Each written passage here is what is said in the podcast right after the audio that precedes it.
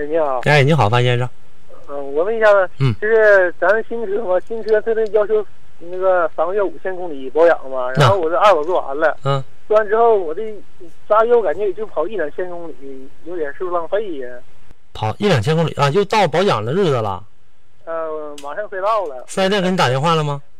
没咋，我说有没哎有这方面规定啥的，不去是算脱保是吧？你就给他给你打电话，你告诉他，你说我过年了，回家了，回老家。你说我家不是不是长春的，你说我家我远支，你说我家山西的，这陕西的，啊，你说没在家，车搁那长春，你说我回去我就保养去啊。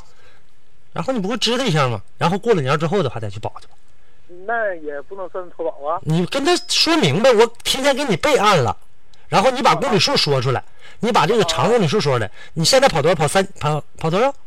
两千多吧，跑两千多，你跟他说，你说我车现在跑四千八了，搁车库里扔着呢。完，等你到四千八的时候，等你车觉着跑到差不多接近四千八，马上往四 S 店去。到时候你说我回来了，你说赶紧给我保养吧，啊、不就完了吗？跟他提前请个假不就完了吗？对呀、然后你就跟他这么一说的话，你说我车现在他问你跑多少，你说跑四千八，你说反正现在也不开，我回去之后就去保去，晚几天行不行？你说要不然我还得还得这买票还得回去，回去为这车保养，你说那太麻烦了。啊？